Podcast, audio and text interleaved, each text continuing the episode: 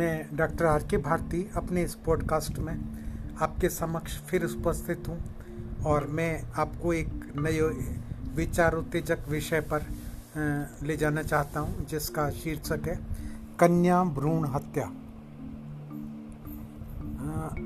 समस्त दर्श श्रोताओं को मेरा अभिवादन। मित्रों, हमारा समाज कितनी विसंगतियों से भरा हुआ है। जिस देश में नारा दिया जाता है, बेटी बचाओ, बेटी पढ़ाओ। जहाँ देखो आपको ये नारा लिखा हुआ दिखाई देता है। अस्पताल, बस, टैक्सी, सरकारी कार्यालय कहाँ ये नारा नहीं मिलेगा?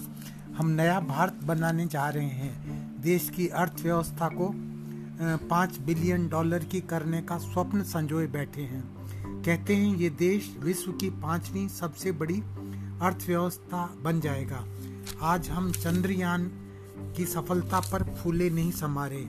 पर कभी आपने सोचा है कि हम कितने पाखंडी हैं, कितने क्रूर हैं, कितने लालची हैं, कितने जल्लाद हैं? एक तरफ़ हम कहते हैं कि यत्र नार्यस्तु पूजनते रम्यंते तत्र देवता। हम नवरात्रि भर कन्या का पूजन करते हैं, मंदिरों में जाते हैं, कंजकों को भोजन कराते हैं, उन्हें दान करते हैं। पर समस्या ये है कि हम बेटियाँ नहीं चाहते। पूजा के लिए हम गरीब लोगों की बेटियों को घर बुलाना ज़्यादा ठीक समझते हैं।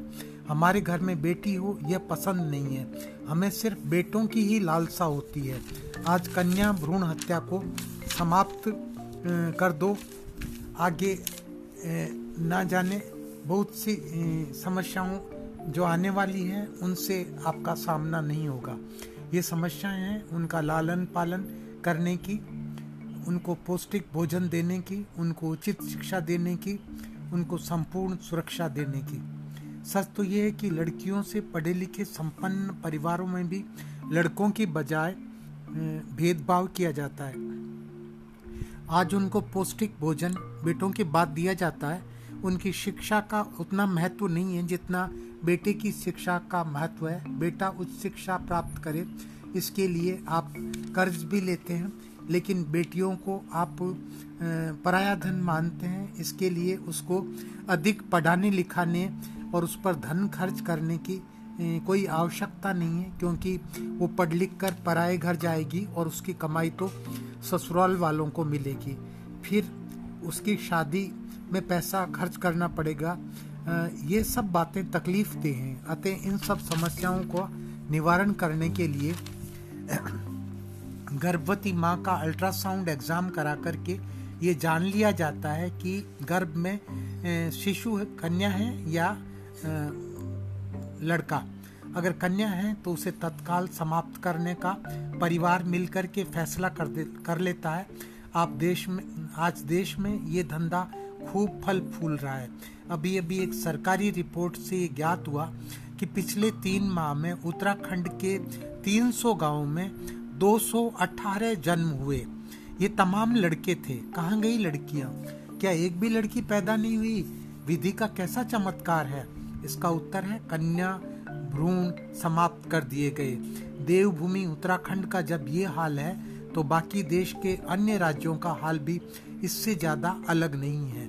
हमें बेटियाँ नहीं चाहिए। अपनी सुविधा के लिए पर बहुएँ चाहिए बेटों के विवाह के लिए। कहाँ से मिलेंगी बहुएँ? आज समाज में लोगों की मानसिकता इंटरनेट के चलते ब्लू फ़िल्मों को देखते बहुत दूषित हो गई है।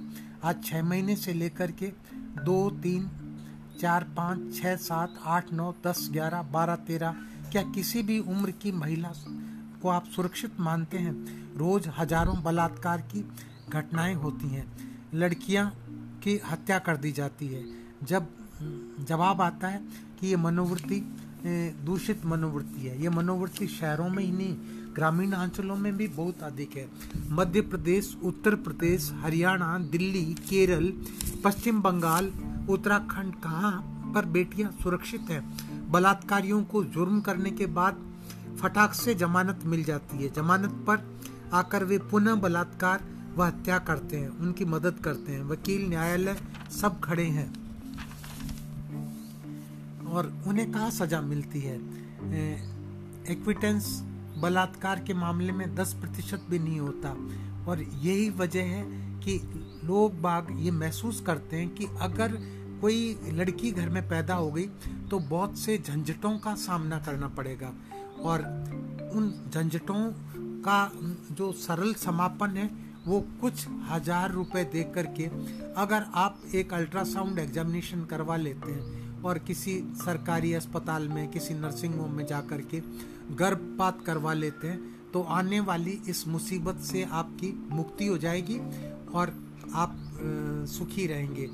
तो ये मनोभाव ही है जो कन्या भ्रूण हत्या को प्रोत्साहित कर रहा है। और हमारे समाज की ये बहुत बड़ी त्रासदी है कि हम कहते कुछ और हैं, करते कुछ और हैं। मैं आप सबसे ये प्रार्थना करता हूँ कि इस समस्या को आप हल्के से न लें और जो कन्या भ्रूण हत्या करने वाले लोग हैं, उनका सामाजिक बहिष्कार होना चाहिए।